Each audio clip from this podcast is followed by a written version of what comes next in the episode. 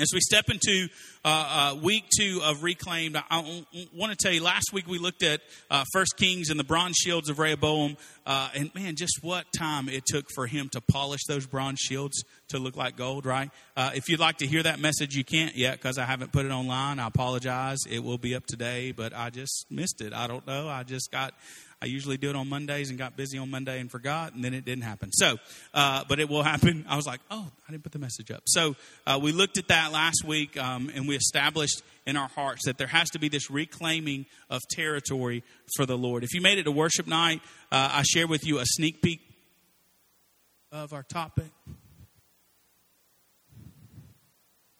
I don't know what I did with it. I brought one of those little stickers up here and it's gone. Anyway, uh, I share with you a sneak peek of our topic uh, that we'll be talking about today. We're going to talk about the blessing, and I'm so excited to talk about the blessing with you. Uh, and uh, just pretend that I'm holding up a little circular sticker that says best days ahead. They're on the guest services in the back. If you love our life creed and you want it to be a part of uh, your life every day, some you can take those stickers. There you go. Jennifer's got one. You can take those stickers uh, with you. There's limited supply back there, but you can pick one up today uh, and just take it. Uh, it's free. Just grab one and you can put it. I got mine on my vehicle. Uh, I see it and I didn't do this on purpose, but it's in my back window on my vehicle on the outside. And so uh, if you're looking at it from the inside, it's backwards, right? Because it's written so you could see it if you're driving down the road. Well, when I look at it through my rearview mirror, it's forwards again. So I see best days ahead everywhere in my car. It's awesome. I just think the Lord did that for me. So if you want to grab one of those stickers, you can pick one of those up on your way out, and just something to remind us of our life creed. So um, I want to talk to you today about the blessing of the Lord in our hearts and our lives. Uh, we're really not used to this uh, and function in our lives today because blessing is something that happened a lot in the Old Testament. You see it some in the New Testament, but really in our current Testament, what we're building right now as, as a society of believers, uh, blessing is kind of hit or miss. I thought it was really cool uh, yesterday at the wedding we were at that the father, uh, who is a pastor of a church, said, "You know, church, that I that I uh, proclaim a blessing over you every week."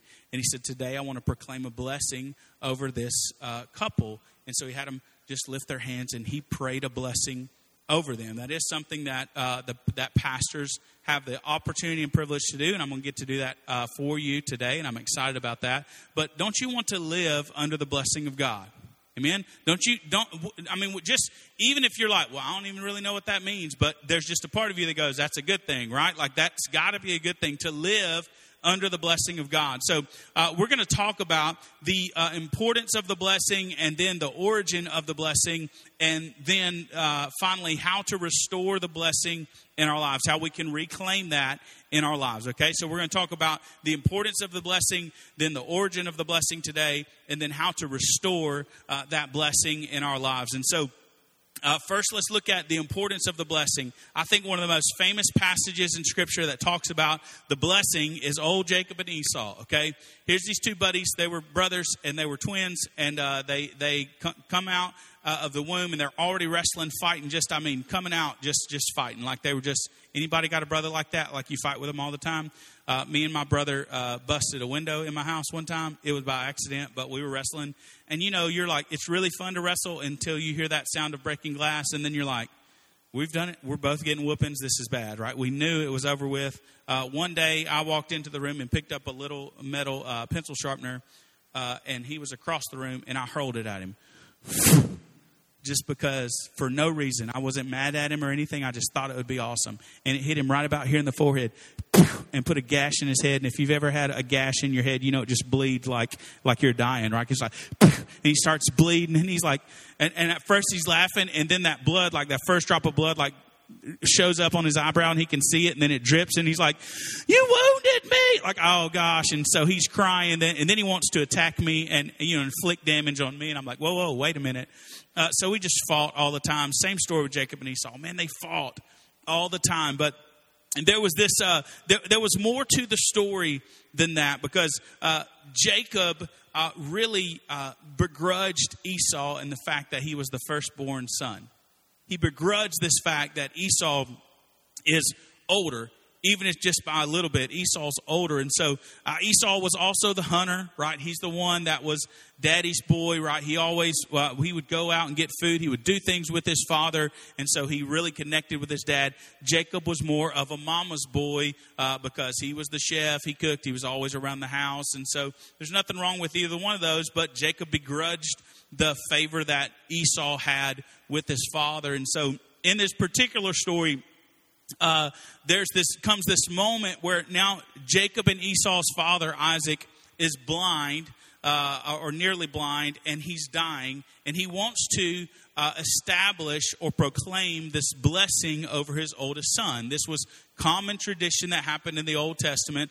The father, don't miss this, the father would pro- proclaim a blessing over the oldest son in order to carry on his lineage and his wealth. Okay? The father proclaimed the blessing over the son in order to carry on the lineage and the wealth. So, one of the things that the blessing did was that it set up the son for success in his lineage so that he would have so that he would be able to continue to have children and continue to have a, a healthy family. And it also set him up in the wealth of the father. Whatever i have is yours. You will be blessed in this way, right? So Isaac says to Esau, Hey, look, I want you to go out and kill some game and then come back and cook it like I like it and come offer it to me, and then I'll pray this blessing over you. So Esau rolls out, and Rebecca, who was the wife, a shady individual in this story, sees this and goes to Jacob, and she's like, Hey, your father's doing this. Now's your chance because Jacob had already stolen the birthright from Esau. That's a whole other story over a bowl of beans. That's why they called him red because the beans were red. He was a little red, and the and so anyway they called him Edom red. So uh, so Jacob is like, this is my moment, and he's like, all right, mom, there's a problem. Esau. The scripture says Esau was very hairy. The scripture is very descriptive in this. It says that, in fact, Esau was so hairy that when he came out, he looked like he was wrapped in a in an animal skin blanket. That's how hairy he was. Now, I know some hairy people. I'm one of them. I am a hairy individual. Like, I it just, I, I can't grow hair on my head, but pretty much everywhere else I can grow hair. Like, it's just, I, man, I'm telling you that me and Carrie reached a new place in our life, in marriage and relationship, when one day I said, Hey, will you just shave my back, please? Like, could you just clean that up? She was like, You mean get rid of the wings? I'm like, Yes, please, because they kind of look like angel wings, uh, the hair down my back. Disgusting. So I get it. Esau's a hairy dude. Jacob apparently is slick. Like he's not hairy, and he's like, There's a problem, mom. she's like, I got it. This is how hairy Esau was he, she said, we're going to take some sheep skin, some animal skin, and, and, and tie it to your neck, right? And then we're going to tie it onto your arms. So when your dad touches animal fur, he's going to go, oh, yeah, of course, that's Esau. This was a hairy joker, y'all, right? Like, that's just, I can't ever get past that, right? So we pick up the story right here where, where Jacob is trying to uh, to trick his dad. It starts in Genesis chapter 27, verse 27. It says this: So Jacob went over and kissed him, and when Isaac caught the smell of his clothes, okay, because he put on Esau's clothes, he was finally convinced and he blessed his son. He said, Ah, the smell of my son is like the smell of the outdoors. Isn't that everybody's son, right? The smell of the outdoors, uh, which the Lord has blessed. From the dew of heaven and the richness of the earth, may God always give you abundant harvest of grain and bountiful new wine. May many nations become your servants. This is the blessing. May many nations become your servants and may they bow down to you. May you be the master over your brothers and may your mother's sons bow down to you. All who curse you will be cursed and all who bless you will be blessed. As soon as Isaac had finished blessing Jacob, and almost before Jacob left his father, Esau returned from his hunt. Things are about to get, go down, right? Like it's obvious something's about to happen, right? East, Jacob's like sneaking out the door, and Esau's coming. he's like, "Huh? What are you doing in Dad's room?" Okay, anyway, hey, and so he walks in. and says Esau prepared a delicious meal and brought it to his father. And then he said, Sit up, my father, and eat my wild game so you can give me your blessing. But Isaac asked him, Who are you? Esau replied, It's your son, your firstborn son, Esau. Isaac began to tremble uncontrollably and said, Then who just served me wild game? I've already eaten it, and I blessed him just before you came. And yes, that blessing must stand. Now, now this is the importance of the blessing. Look at verse 34. When Esau heard his father's words, he let out a loud and bitter cry. This is this is the, the father's son, the one who doesn't show a lot of emotion. He let out a loud and bitter cry. Oh, my father, what about me? Bless me too, he begged. For the next four verses, he continues to beg his father for a blessing, all the way down to where he says, Do you not have one more blessing for me? That's the importance of the blessing. Isn't it crazy that there would be something this important in the Old Testament that we don't participate in anymore? Isn't that weird? Right? It's strange that things that uh, you go, well, it's just it's just custom, right? Like that's just custom. Well, yes, some of it. But I want to talk to you today about the blessing so that we can understand this thing that was so important in the Old Testament has a role and a purpose in our life, not just in our families, right? Now, fathers, you can do this for your own children, but also, I believe, to our Heavenly Father and us. There's a blessing that the Father wants us to live in and under. The story goes on, but suffice to say that Jacob won that round and Esau missed out on his father's blessing. The father's blessing, because it set up typically the eldest son to prosper in his life and carry on, uh, remember, the lineage, the health, and the wealth of his father. It wasn't automatic.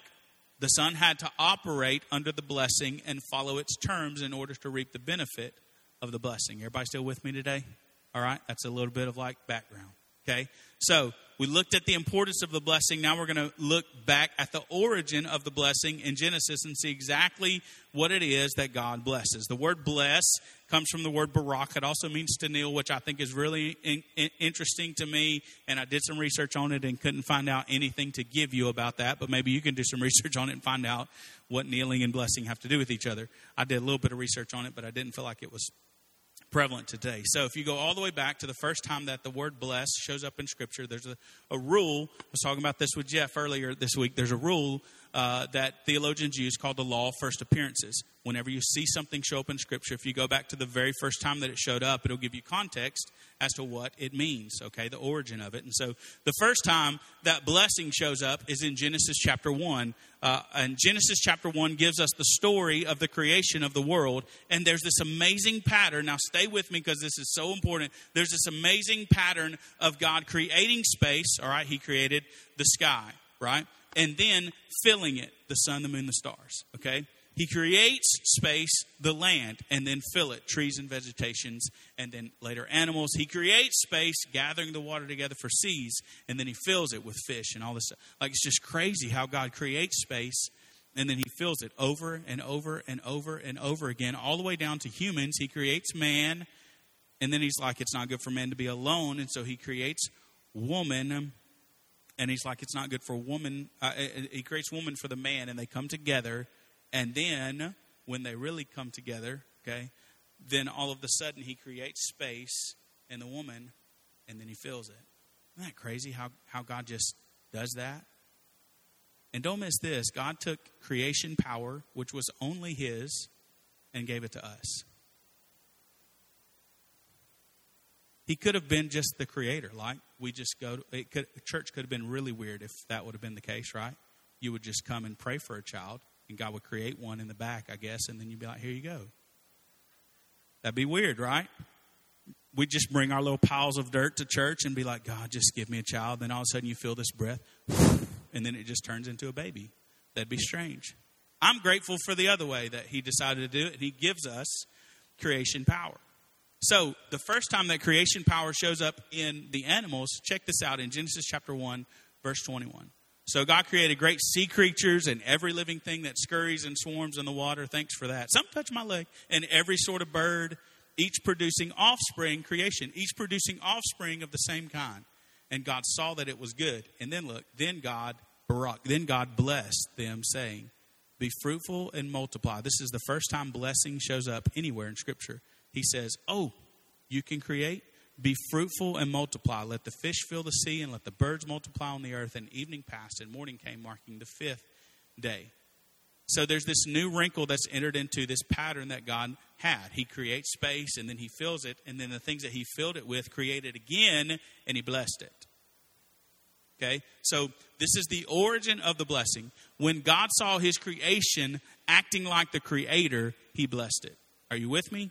When God saw the creation acting like the creator, he blessed it. When he saw them aligning their purpose with his purpose, up until this point, everything that had been created had only been created by God, and now the created thing was creating. And God says, Since you are aligning yourself with me and allowing yourself to do what I do, then I'll bless it. Okay? That's, this is the origin of the blessing, church. This is what it's all about. If we're going to reclaim the blessing, we have to know what we need to do to reclaim the blessing. Well, one of those things is that we have to align ourselves with the creator of the universe and do what he does. And once we are, once we look so much like him that we're doing what he does, then he says, blessing follows. Be fruitful and multiply. He's like, not just, don't just do that once. Do, I, do, fill the earth. That's what he told the animals. Fill the earth. And they're everywhere now, right? And so, fast forward to Genesis chapter 3, and we have the fall of man. This is rough times for us. Thanks a lot, Eve. Adam and Eve had been created, and they told that they can have it all except for fruit from one tree. Isn't that weird? That by the end of the Torah, the first five books of the Bible, there's like 300 and something laws that are set up for God's people.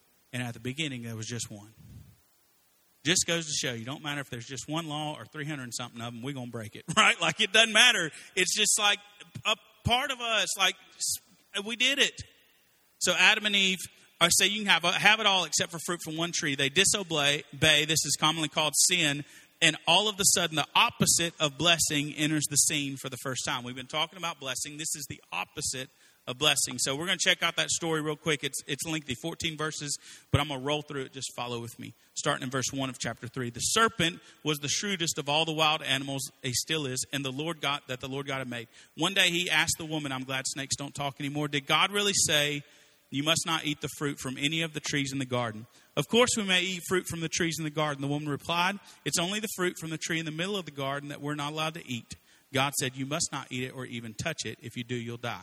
Notice from the beginning, the devil is a liar, and when he speaks, he, he speaks lies, okay? He said to them, Did God say you can't have any fruit? Well, that sounds pretty like bummer, right? Like God makes all these fruit trees and you can't have any of it. And Eve corrects him and says, No, no, no. We can eat any of the fruit we want, just not from this tree. Right? The very first words that the devil speaks is a lie, okay? So she says, You must not eat or even touch it. If you do, you'll die. You won't die, the serpent replied to the woman. God knows that your eyes will be opened as soon as you eat it, and you'll be like God, knowing both good and evil. The woman was convinced. She saw that the tree was beautiful and its fruit looked delicious. When, I'm just going to take a moment right here. This is just an aside for ladies because I feel like this is this is awful. I shouldn't do this, but I'm just going to take it aside. You know how when you go shopping and you're like, before you look at the price tag, you look at something, you notice how beautiful it is, right? And just how great it would look on you, right? And then price doesn't even matter at that point. I'm just saying it's a tactic the enemy's been using all the way back from the beginning. That's all I'm saying. I shouldn't have said that. Okay, moving right along. The woman was convinced. She saw that the tree was beautiful and the fruit looked delicious, and she wanted the wisdom it would give her. So she took some of the fruit and ate it. And then she gave some to her husband who was with her, and he ate it too. I'm to take another moment right here. Guys, have you ever noticed that it's not always this way, but usually it has something to do with a female that gets you in trouble. I'm not saying that women are bad. It's not what I'm saying. I'm, I'm, I'm saying that our spiritual compass goes haywire, okay? Because while she was looking at the fruit and that it was beautiful and delicious, he was looking at her. You know what I'm saying? I mean, let's just be honest what's happening here, right? And he's so uh, cuckoo for Cocoa Puffs that he, she could have given him anything, right? She she could have given him anything and said, "You should try this," and he's like, "Yeah, let's do it." Right? Like he just just jumps right in. It's a tactic that the enemy's been using for years, and he still does it to this day. Guys, be careful who you align yourself with in relationship. Be careful who you align yourself with in relationship. The first one was kind of a joke, and then that second one really kind of got serious. Okay, verse 7. At that moment, their eyes were opened, and they suddenly felt shame at their nakedness. So they sewed fig leaves together to cover themselves. Check this out. they sewed fig leaves. It had to be some big fig leaves, is all I'm thinking. They sewed fig leaves together to cover themselves. When the cool evening breeze breezes were blowing, the man and his wife heard the Lord God walking about in the garden. Man, this sound that used to be so precious to them, right? Here comes God. Now they're afraid. So they hid from the Lord God among the trees. Then the Lord God called to the man, Where are you? He replied, Um, I heard you walking in the garden, so I hid. I was afraid because I was naked. Who told you that you were naked? The Lord God asked. Have you eaten from the tree whose fruit I commanded you not to eat? The man replied, It was the woman who you gave me, who gave me the fruit, and I ate it. Adam, man, that's, that's the king of our race right there, man. Thanks a lot, Adam. what a loser, right? He's like, it was her fault. And that's why, and I ate it. And then Lord God asked the woman, What have you done? The serpent deceived me, she replied. That's why I ate it. Then the Lord God said to the serpent, Oh, check this out. Because you've done this, you are cursed more than all the animals, the opposite of blessing, domestic and wild. You'll crawl on your belly, groveling in the dust as long as you live. Now, don't miss this, church. When the Creator sees us acting like the Creator, we're blessed. But when the Creator sees us acting like the creation, we're cursed. Their sin separated them from God, but the curse came on them when they were enticed more by the creation than the Creator.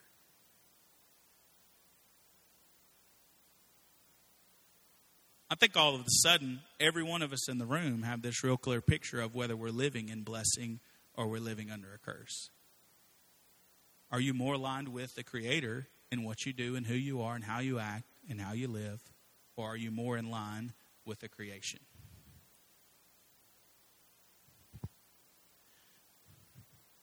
The Lord goes on and he curses Eve and he curses Adam. He, he gives Eve this curse you'll have pain in childbirth. Man, that's rough, ladies. I'm just going to say, like, I guess before that, you could have just had a baby with no epidural or anything. Like, just there you go into the world. He curses man by saying, "Now you're going to work for the ground, and you, and you'll toil. It's going to be hard work for you to plant." That's why we struggle planting a garden, guys, because of Adam. Feels like the woman got the worst curse. I'm just saying, but that's just the way it's. That's the way it lines out in Scripture. So we've seen the importance of the blessing. It allows us to carry on the health and wealth of the Father, right? The importance of the blessing that allows us to live in the health and carry on the wealth of the Father. Okay, so if you if you just turn that into into to spiritual terms, if you haven't done that already in your mind, if you turn that into spiritual terms, then all of a sudden we're taking this blessing from God. Okay, and when God blesses us, now we are allowed to live in the health of the Lord. Man, spiritual health, uh, uh, uh, uh mental health is such a big crisis that we're in in our society right now, and and and it's got to be more than just pray about it, right? Like you've probably already done that if you struggle with mental health issues. But I do believe that when we live in the blessing that the Lord takes and He renews our mind and He works in us, and so there's this longevity that comes spiritually for us. We carry on the health and we carry on the wealth of the Lord. Now, that's not, you don't get the cattle on a thousand hills, okay? But what we get spiritually in wealth is a, a wealth of knowledge, a wealth of understanding, a wealth of uh, direction that the Lord gives us when we follow and live under that blessing, okay? So that's the importance of it. Now we've seen the origin of the blessing. It happens when we are aligned more with the Creator than with creation. So then, how do we reclaim the blessing in our lives and our homes? I know this has been a little like teachy instead of preachy today, but this is it. One last passage of Scripture. To understand, uh, we turn to the book of Second Kings. You'd think we're going to get out of here without looking at First or Second Kings, right? Uh, First and Second Kings are full of kings who come to power in Israel and Judah, which was a split off of Israel, uh, and uh, and introduce pagan shrines, gods, and practices to the people of Israel. It's full of stories like that. It'll say, so and so followed the Lord, but he didn't tear down the Asherah poles. Or so and so followed the Lord, but he didn't drive out the temple prostitutes. Or so and so followed the Lord, but uh, he. Uh, he he uh, allowed his prophets to worship Baal, or this guy didn't follow the Lord at all, and he let it all in. So now, all of a sudden, the creation, Israel, God's chosen people, they're like the example for us in Scripture. Okay, they don't look like the Creator anymore because they're not just worshiping the Lord. There's all this uh, polytheism. They're, they're, they're, they're worshiping multiple gods, and they're like, yeah, God, but He's just one of the gods, right? And so there's all of this stuff that has in, infiltrated into their lives. And so they're living under a curse, okay? They're not living under the blessing anymore, they're living under the curse. And then enters Josiah. First and Second Kings, I think, is also a picture of what God does for us. He continues to over and over again to go, hey, come back, come back, get back under the blessing, get back under. The, he does that. He'll do that all your life. Anybody in here, if you're like, I'm too old, nope, he'll do that all your life. If you're like, well, I'm too young or I've done too much, no, he'll do that all your life. He'll continue to draw you back in under the blessing. So here comes Josiah. Josiah was eight years old when he became king. Eight years old. Brantley, how old are you? Five, six? Man. So just uh, in two years, for two years from Brantley's birthday, he, uh, he would be eight. Leah, how old are you? Seven. One more year, Leah would be king. That's how old Josiah was. Just think about that. Do what? Eight in December. So in December, boom, she would be king. Uh, and I don't know, I'm just guessing, like out of all the children, she might be a good one. I, I'm just, what I've seen in her leadership abilities. Eight years old, Josiah becomes king, and he ruled as, as a king for 31 years uh, in, in uh, under his ministry. In the 18th year of his reign, okay, so now he's 26 years old. In the 18th year of his reign, he began rebuilding the temple of the Lord. The scripture says that Josiah did everything right in the Lord's eyes. And so while it's being rebuilt, Hilkiah, the high priest, finds the book of the law and gets it to Josiah. Now, catch this. These guys were so far off the mark, right, that they didn't even know where the book of the law was, the Bible. Could you imagine having one Bible and you lose it? That's exactly what had happened to the Israelites, right? Like, what are we supposed to be doing? I don't know. My mom says something about following God and trusting Him. Well, where, where does she get that from? the Bible, the book of the law. Where's that at? I don't I don't know. The priest lost it a long time ago. It's just sitting in the temple, just lost. Okay, this is after Rehoboam and the bronze shields. This is a long time. In fact, if we were going to look at the whole story, Jeroboam is mentioned uh, in this in this problem of the things that he drove out. Uh, but Jeroboam was was before Rehoboam, so this is even after that. All right, Josiah, 26 years old. Look at what happens in 2 Kings chapter 22, verse 11. When the king heard what was written in the book of the law, he tore his clothes in despair. That's a common form of lamenting in Old Testament. I'm pretty glad we don't do that anymore. He was he was distraught in his spirit. They're like, "Hey, we found this book. What's in it?" And he opens it up and he starts to read from Genesis, Exodus, Leviticus, Numbers, Deuteronomy.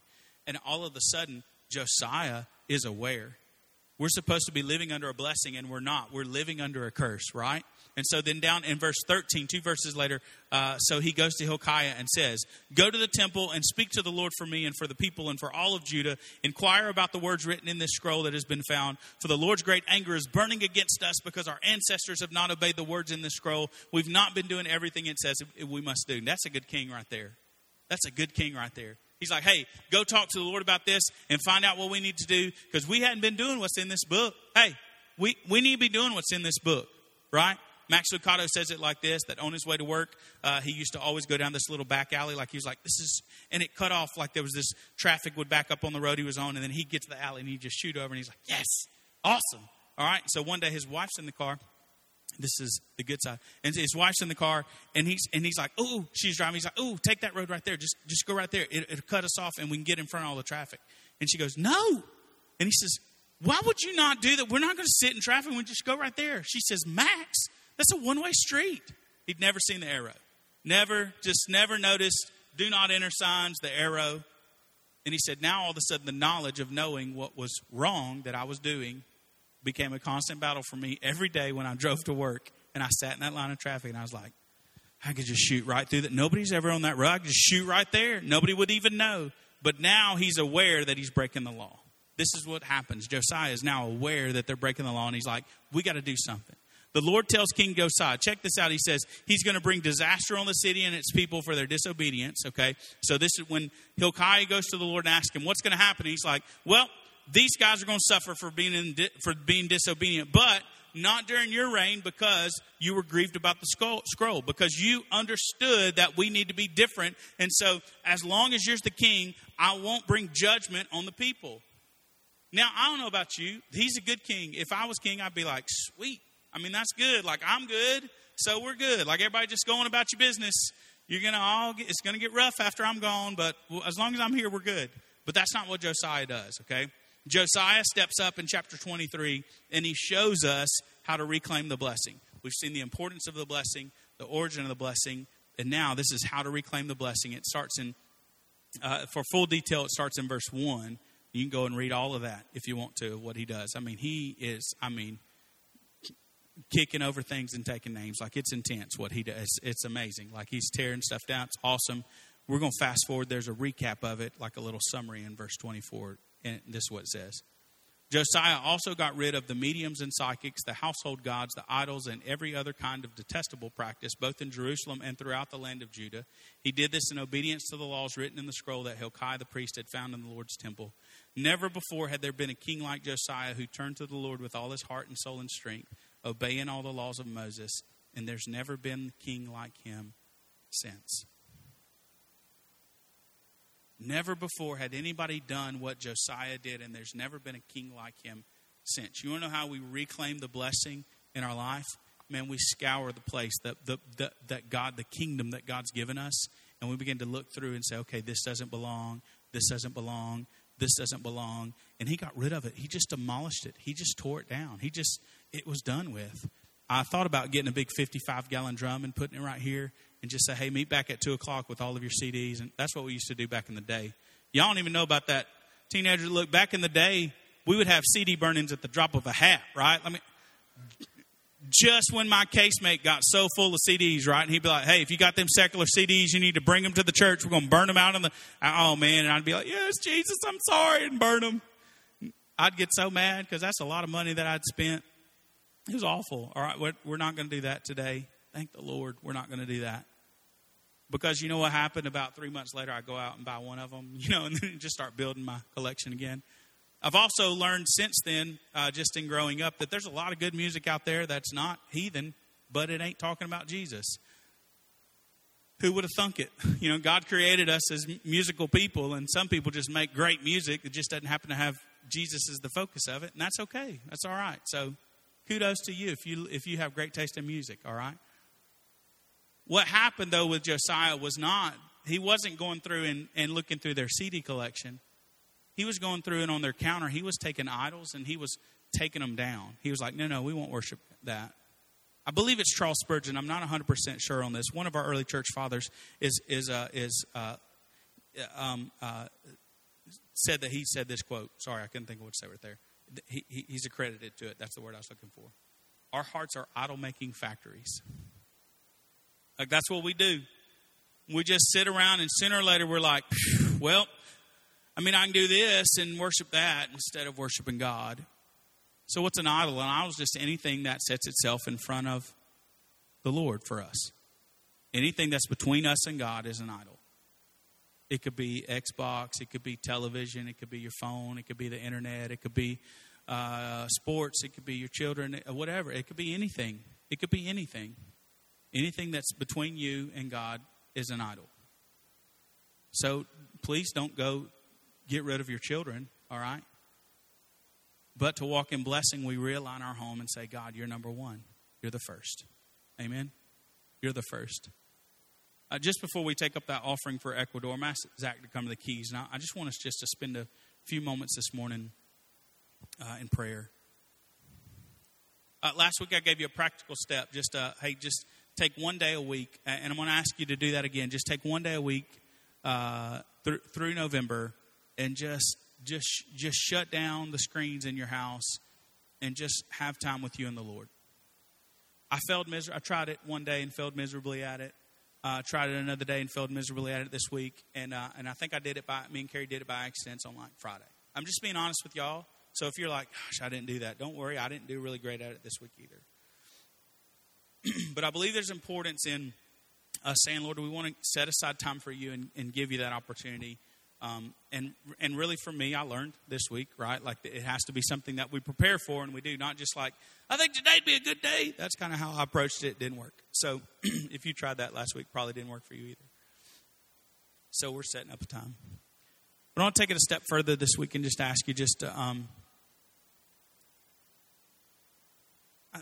we the, the blessing I think centers so much around the family in Scripture that I do believe that it's important for us to reclaim time with one another and family as well. And so I'm going to ask you just once this week, just one time this week, that you have a meal together at your house and that no screens are allowed at the table. The very practical step, you just leave your screens off somewhere. Some of you may already do that, like we don't bring screens to the table. I'd love to hear about it because I do believe it's healthy and I believe it it challenges you in a way uh, that uh, that connects you to one another. But spiritually, I believe the challenge for us is this: that we search ourselves and say, God, are there any idols in my life that need to be torn down? Because I want to live under the blessing, and I know you do too. And so we just ask God, God, are there any idols in my life that need to be torn down? We can take it all the way back to the origin and say, God, am I aligning myself more with the Creator, you, or with creation? And as we search ourselves this morning, and ask the Lord to do that work in us. I believe what happens is you say, well, should we do an altar call? I mean, we could, but all you're going to do at the altar call is just commit. The altar call really happens this week. We're just going to ask the Lord, God, would you begin in me a, a life of blessing? Let it start today. Amen?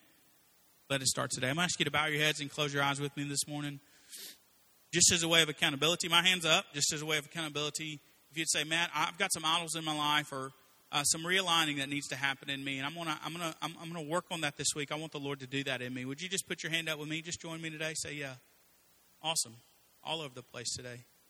God's so faithful. He's so faithful. God, you see the hands that were lifted, and Lord, we thank you for your word.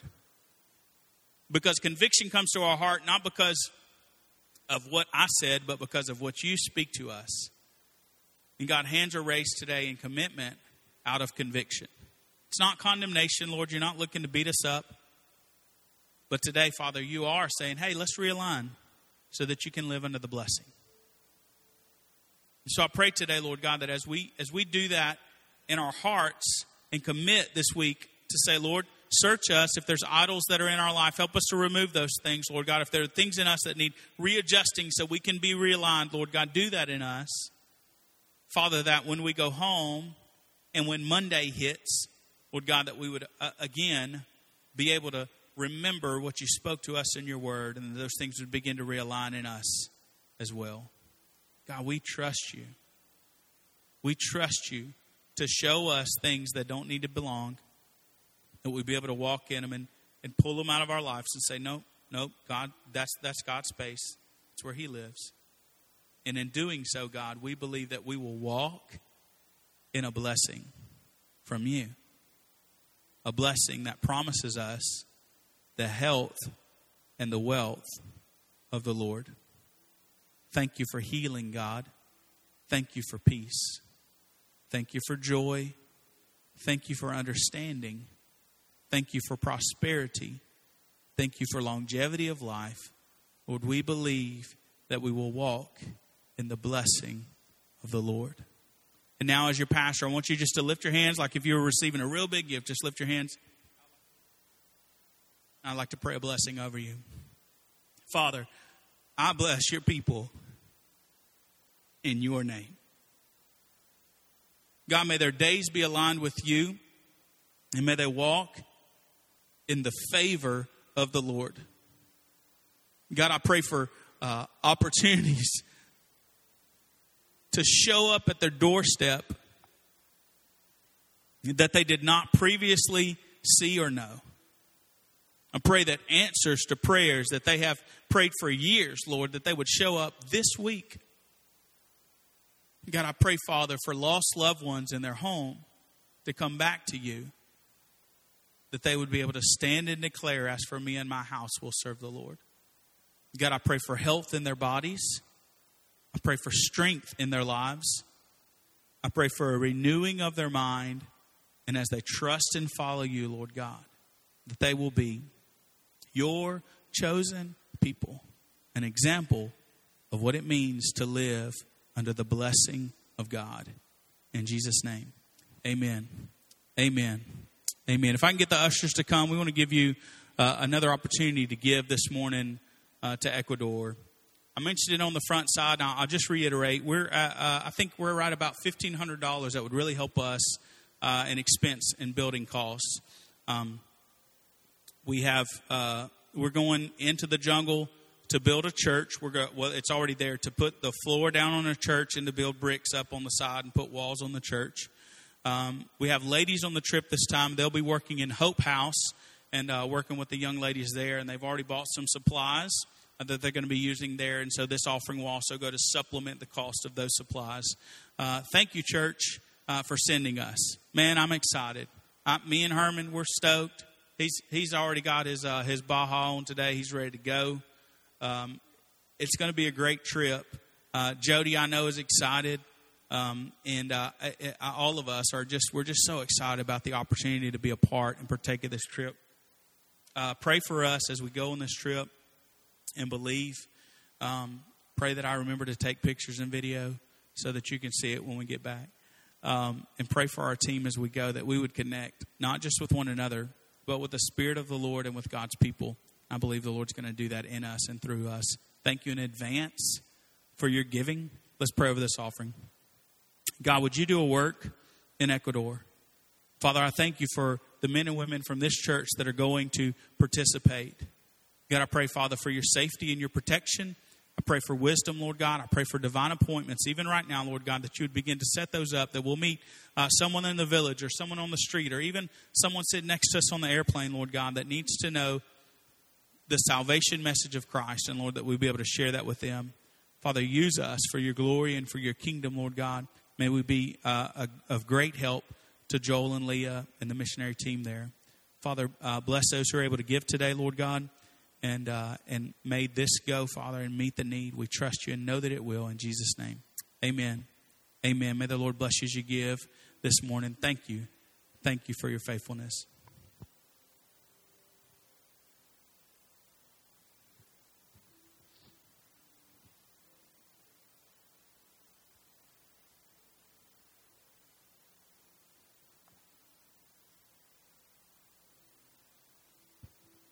As you're giving, let me just remind you uh, this week on Thursday we have men's meeting uh, at 6:30. Uh, men, we're not making snowmen out of boards. Sorry, uh, but we will have some great food and great words. It's going to be awesome.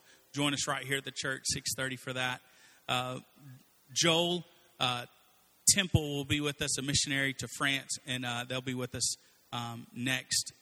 Um, not next week, but the next week on the 24th. And we're excited uh, that his family will be with us. They're in town, and so I'm excited that they'll be with us and joining with us in service. We'll also take up an offering for them uh, that Sunday while they're here. Next week, Pastor Tim's going to preach in my absence. Uh, Tim Jones, yeah, I'm excited about that, um, and that'll be awesome. And um, I, we'll try to record it too. So that's the plan. Uh, uh, so um, thank you for um, for being here today. Thank you for joining us. We're so grateful to have you in service. Um, go and be blessed. Love one.